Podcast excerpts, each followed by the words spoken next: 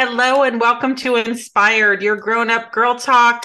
Glad you're here with us today. I'm Stacy Fleece. I'm here with Samantha Tredelius, as always. Here I am. Here I am. And what uh, just another power day of women doing amazing things. I mean, we try. We try. We've got a long list every day that we try to get through. Sometimes we make it, sometimes we don't. And it's all okay. At the end of the day, whatever we've done is exactly what we were meant to do. But today's guest is um, no stranger to all of that. Um, I, you know, I, I always love speaking with the entrepreneurs who had these amazing corporate jobs, working their way up the corporate ladder, doing these fantastic things, and then decide to take this major right turn and go, oh, I'm just going to do my own thing because I can do it better. And 99% of the time, she's right. Yes, she is. Um, so today we have with us Nev Tomic. Am I saying that right? You got it. Look at her. She did a great job. Thank you. And, and you are CEO and founder, and I'm going to bust out my high school French right now. Uh, CEO and founder of La Beauté Fatale. Yes, nailed it again.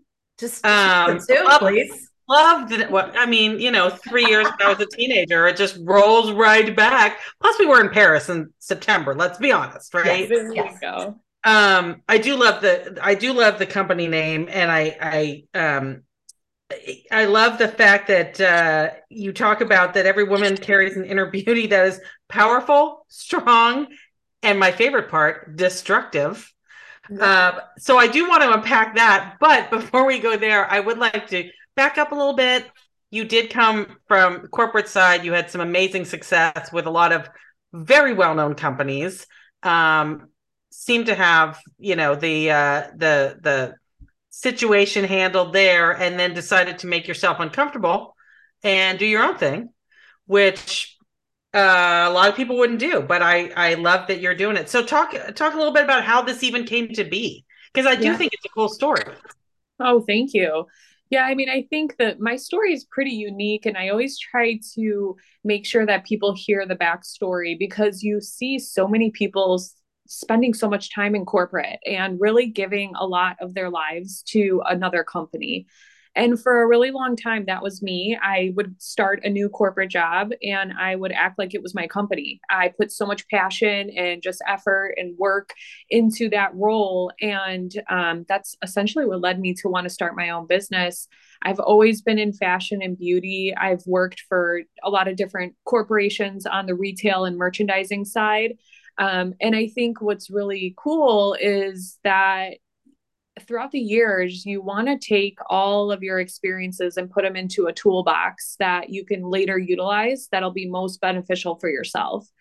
So, when you're working for corporate offices, I mean, I think, of course, you want to do a good job. You want to overachieve. You definitely want to be a part of that company and a part of their goals and strategic successes but at the end of the day you're you're there for a reason and it's to put yourself first at some point. And the best way to do that is to accumulate as many skills and just different talents that you can that you could put into your own ways of generating income which is what led me to starting my own business it is true in those corporate roles like you you are you're working hard because you want to succeed you want to have you have such pride in your work, but you are building for somebody else.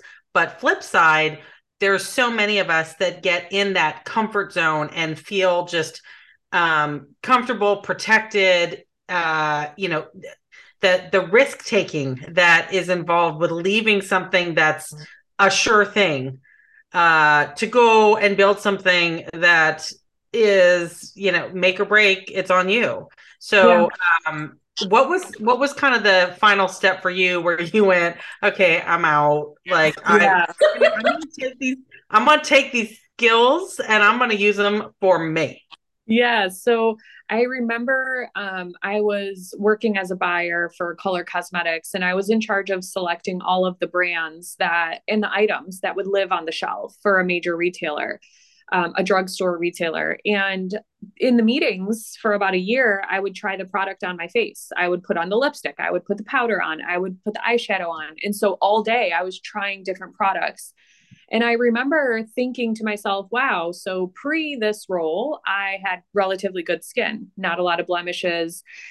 Post this position, I'm having breakouts, um, blemishes, dry spots, and just irritated skin. So I started looking at what were those different ingredients. And I, I didn't know what any of them were. So, of course, here I am going on Google, putting in all these ingredients and finding that some of them were even like carcinogens formaldehyde, preservatives, glue, plastics, alcohol, which is used for fragrance, but a lot of things that a lot of other countries don't allow. So if you think about the EU, you know, they're very strict on what is allowed in their products. And I remember thinking to myself, wow, so because I've been putting these harmful chemicals on my skin for X amount of months, I'm now seeing my skin deteriorate. And I thought to myself, I'm a consumer of this specific retailer and all the other ones. And I thought, is anyone mm, putting any type of rules or regulations around these chemicals? So I went to the FDA's website and I found that a lot of these companies, brands, are not required to submit samples of their products to the Food and Drug Administration for approval. So, no rules. No rules. Just a free for all. Free for all on our skin. And is this And are these products that you could find like drugstore products all the way up to high end department store products? Like we're not just talking. Are we just talking the cheap ones or cheaper ones? I shouldn't say cheap, cheaper. Or are we talking the whole gamut? Well, if you think about what was happening in beauty at that time, drugstore retailers were starting to tap into more luxe brands.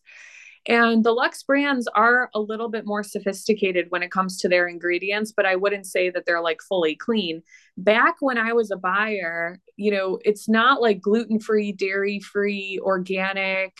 Those claims were not predominant in the retail marketplace. So, what ended up happening was that you know at that time people like you said it was a free for all everyone could put whatever they wanted in there. The luxury brands were kind of picking up on market trends that were coming from other countries.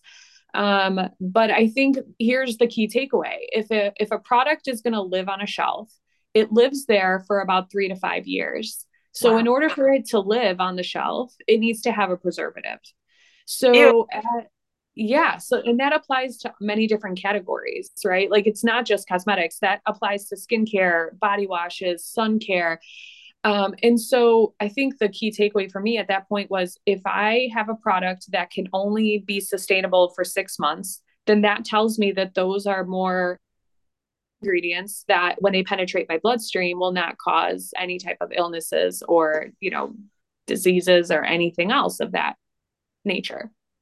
So here's what I find fascinating is that we've we've talked to many, you know, retailers of clean beauty. One of our dear friends owns, you know, a big a retailer that sells, you know, goes through a very rigorous, you know, assessment.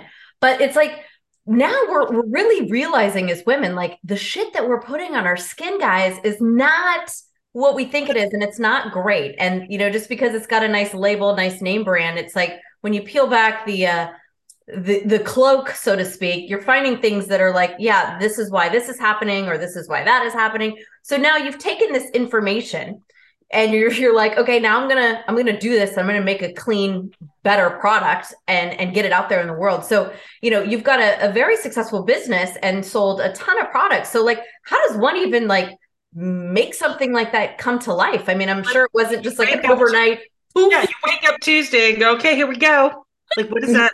What does that look like? yeah what does that look like Well, I mean, I think I remember when I left my job at that time and leaned into my business, I was really thinking about ways to give back to the community. So at that time, I left my corporate role and started the business and hired interns from a local college and was mentoring them um, about how to start a business. But what was amazing was that they had so many disruptive ideas on how to break into the market that they were fashion students um, who were focusing on marketing and management and design. And so they really hit the ground running and were really big advocates for my company and coming up with these really cool ideas that were unique to the internet.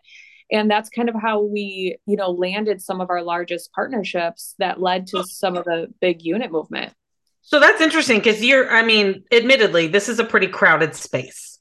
Mm-hmm. And so for you to then step in and create something new, unique, different, you do need sort of the disruption to get it out there. But I, I'm curious, like, what were some of the things that they came up with that you were like, yep, we're doing that? Yeah. So, um, one of the big things was an education platform to start educating people. So, you know, in the event that we were doing partnerships, I essentially required everyone to incorporate key verbiage in all of their marketing collateral around the harmful chemicals. So, for me, it wasn't so much about making money, it was more so about finding a clear affinity between like illnesses and diseases with what we're putting on our skin, regardless of cosmetics, skincare, body washes, hair care, whatever it may be. So, a big requirement was that any product that was going out into the market or into beauty boxes, I basically required that they used, you know, four to five sentences as how to educate women, men, and everyone in between as to what those chemicals are and why you should pay attention to the label. And I think what consumers found is that they became really um, appreciative of the knowledge share. And it led to really strong return rates and just a high loyalty with the database that we created. Knowledge is power, right? And when you when you actually learn a little bit, you kind of shift mind. And and as a mother of young daughters that are now starting to like get into the gloss and the you know the this and the that. It's you know my daughter was all up in arms about her dior lip oil and oh my god mom you have no idea. And i'm like hold on a second.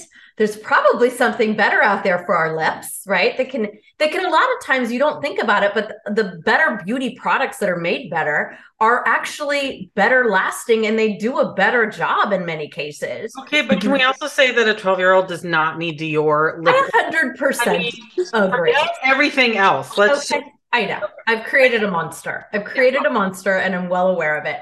So your line, let's talk about it. What do you got in there? What do you, what are you doing? How what yeah. what's the, the the theme behind it?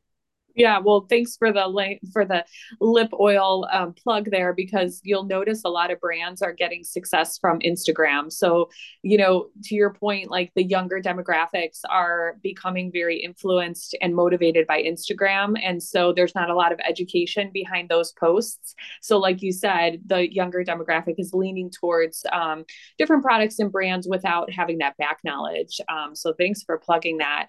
But in terms of what we provide, so the products for me that that we produce are EU compliant, halal certified, animal cruelty free, um, hypoallergenic, non comedogenic, which means they don't clog pores. Um, that's what causes blemishes, and you know, no plastics, no glues, but essentially the key ingredients that I like to focus on are antioxidants, um, coconut oils, beeswax, vanillin extracts, and, you know, if you think about essential oils, essential oils is now popping up to the top as really this cool new need state. And I would love at some point to start incorporating essential oils because um, those are highly concentrated um, oils and liquids that can really lead to some strong benefits too. So, you know, I think unless you're creating lipstick at home by yourself as like a do it yourself project, it'll never fully be as clean as what we want. Um, but I'm trying my best to just have the right substitutes and replacement ingredients that um, are quick swaps that, um, you know, inevitably, inevitably it leads to a higher retail price point. But if you're willing to invest in your health, um, in the long run, it'll it'll pay off. So, so you've had this company for five years. So, in my world, you were kind of an early adopter in this because I was probably a later adopter. I it took me a long time to get to the point where I was like, okay, like yeah, we're gonna we're gonna go with these clean products. Um, and I basically I haven't shifted everything yet, but I've shifted a chunk of it. But five years ago, when you wanted to launch this, I mean, no, no anything basically is what you've got in it, right? Like, you know, yeah. allergenic, paraben free, fragrance free, um, allergy tested, not you know, no testing on animal. Like, how hard was that to make something where you're like, let me take out everything, and now I have like um, peanut butter and oat milk to work with. Let's make it like I. well, how did how did how was that at the beginning? Yeah, so it's funny you said that because, like, most recently there was this um, lawsuit on another brand, a very, very large brand, um, because some of the pigments that they had in their powders, when applied near the eye, cause irritation and actual staining um, on the skin. And so, brands like those utilize synthetic colors. They're you know truly a, a chemical it's, it, it really is like a synthetic bonder that creates different colors the difference with my brand is that we produce colors based on um, seeds and just like natural origins of like plants so that's where we that's how we come up actual color instead of using synthetic additives so those are kind of like you said, like when we think about ways to get creative and come up with colors, it's really just about doing your research out there to find out how can you um, utilize different extracts or ingredients that are common out there. They're just not common in beauty. And so I partnered with another country, uh, a manufacturer in another country, and told them exactly what I wanted to do. They were extremely supportive. They had very strict guidelines on how they produce their makeup and I import it um, into the United States. And that allows me to um, feel a little bit more about the procedures in which the products are being manufactured. How do you find a manufacturer like that? Like you're, you know, you're sitting at, at home and well now Florida, but I mean, you like, it's, I mean, you don't just go to the yellow pages. Like, yeah. how do you find them? So I guess you could approach it the same way you would if you were working for you know your boss and they came to you and said hey go find me a manufacturer like what would be the roadmap and you know a, the the way I approached it was I started attending trade shows. I did my own research. I looked at other countries' rules, re- regulations, compared it to the United States rules and regulations. Um, uh, well, did a lot of, uh, yeah.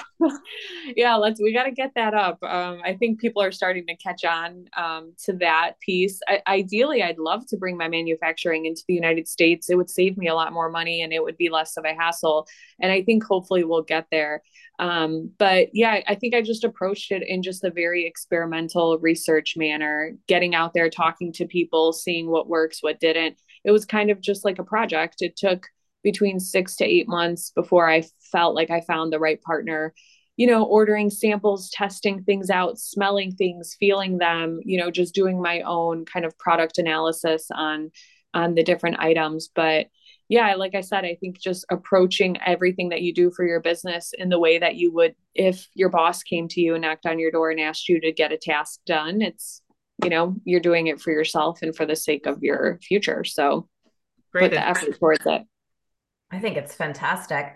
So now let's we got products in hand. We have products that you've brought over and now you're selling them. Like how do you get the word out about what it is you're doing? Like are you knocking on doors saying, "Hey guys, try this out?" Like how is it how has your growth uh happened?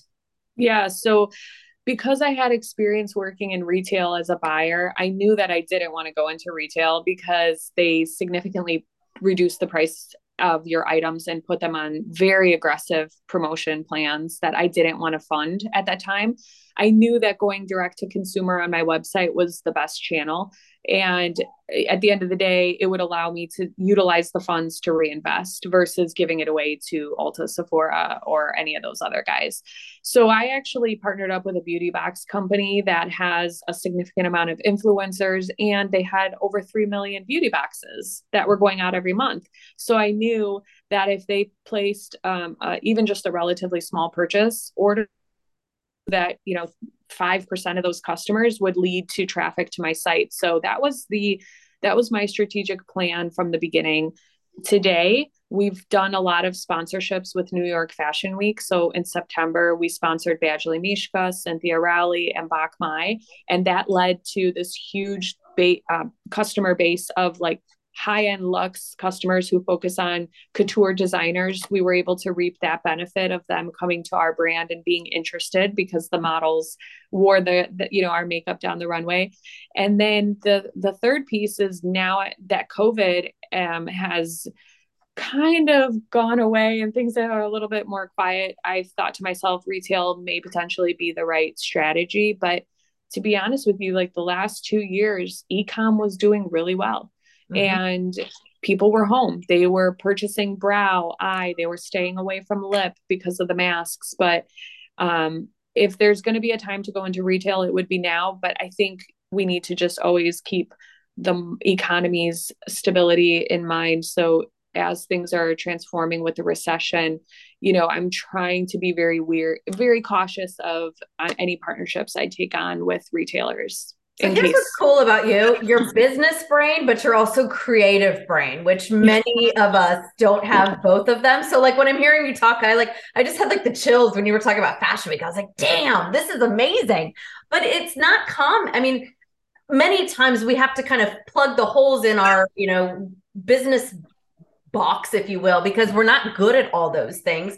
And I'm sure a lot of those tools that you have were not, you know, some of it's who you are and what you were born with, but others, you probably had some roadblocks you had to kind of move over and, you know, tell us a little bit about, you know, the journey mm-hmm. itself. I mean, were there things that stopped you in your tracks and you're like, okay, I got to figure this shit out?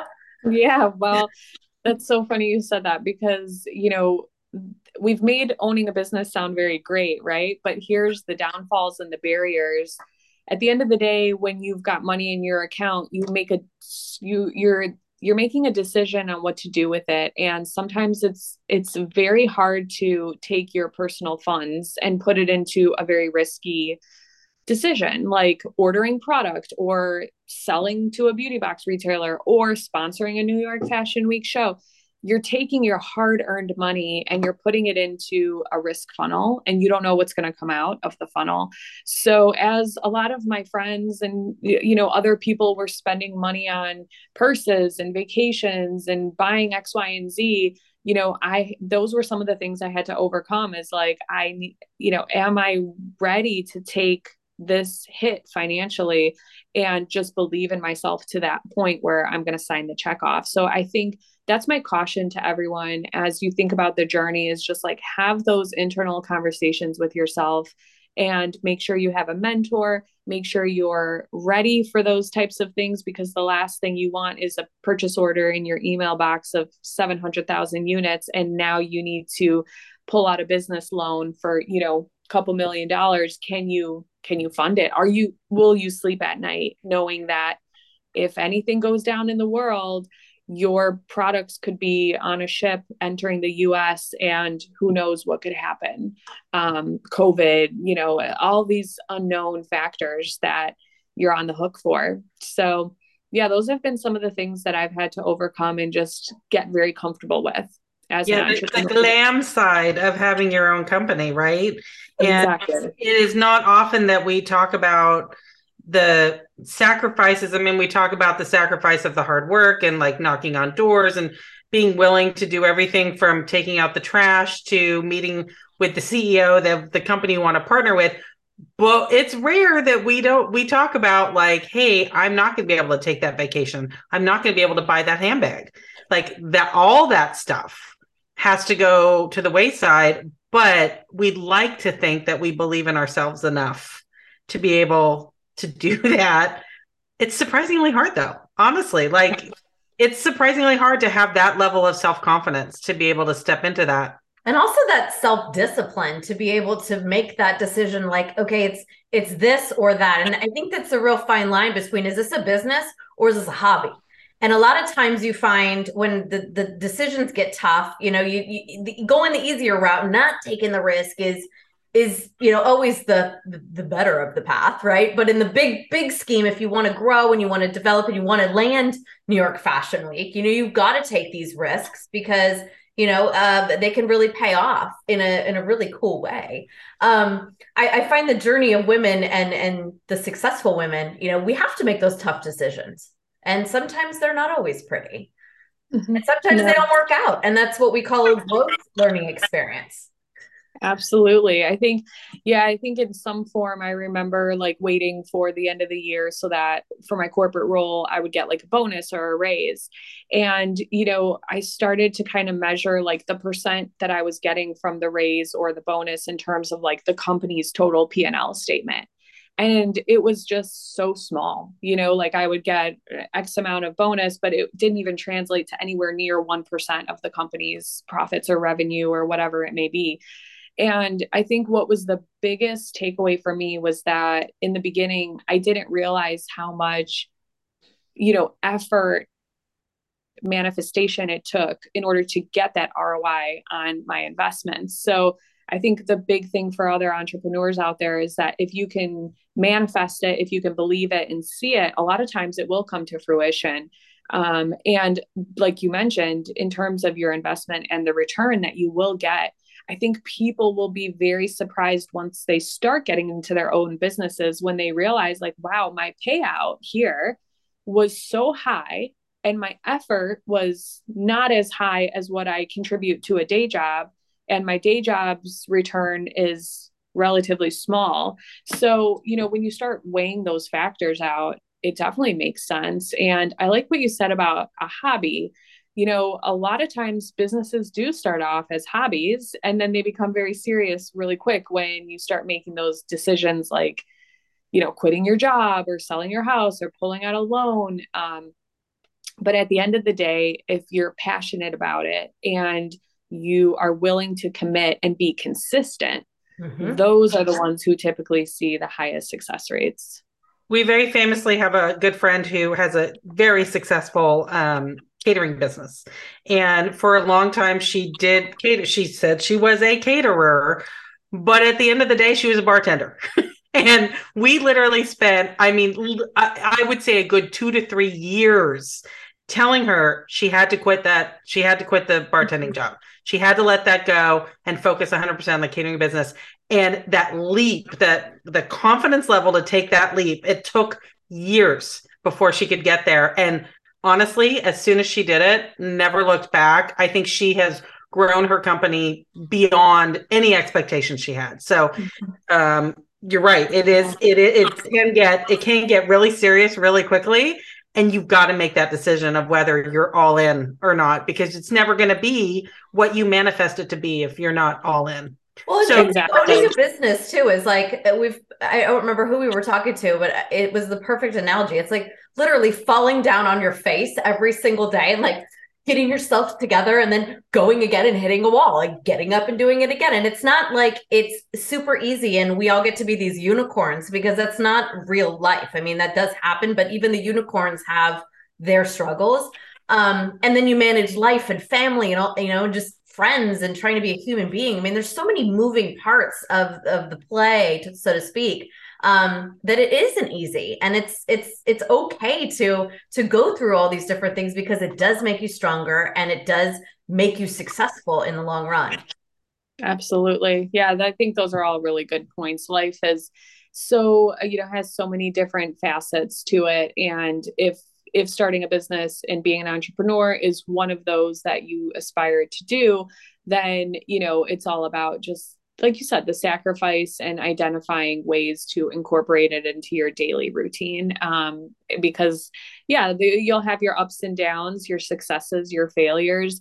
Um, but at the end of the day, you know, if you're going to invest a certain amount of time in something, it kind of becomes your baby, it kind of becomes your kid, just similar to how when people have pets and it's, you know that becomes a part of the family it's the same emotional connection you know a lot of times you hear people say when they sold their business they felt like they lost themselves. Um, i just spoke to someone who was very successful sold his business built a brand sold his business and then now he wants it back and is going to go back and um, potentially grab it again. So you know it's that emotional connection and really has a high value in your mind and just in your life well, and how many times have we see people sell their business and as soon as their non-compete is up, like literally to the day, they go out and start a new business. I mean, Bobbi Brown, perfect Bobbi example. Brown. Right? The, the second she could go out and start a new business, she rolled out a new new version. So, mm-hmm. um, okay, so you've had this company for five years. That's in dog years for an entrepreneur. It's got to be at least fifty. So, um, what's next for you? Like five five years, you are now established, successful, real. Uh, you've got your spot in the industry. You, like where where do you take it for the next five years?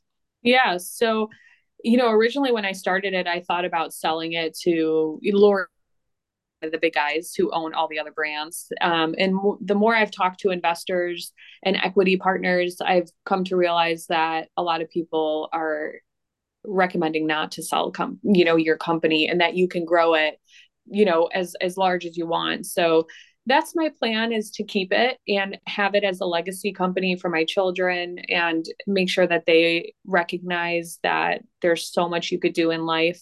I'd love to continue giving back to the community with interns from local colleges for new york fashion week. I'm heading out next week to go back to new york and i'm working with parsons school of new york to get students the opportunity to work backstage with us so that they could build their resume. Now is a really crazy time with jobs.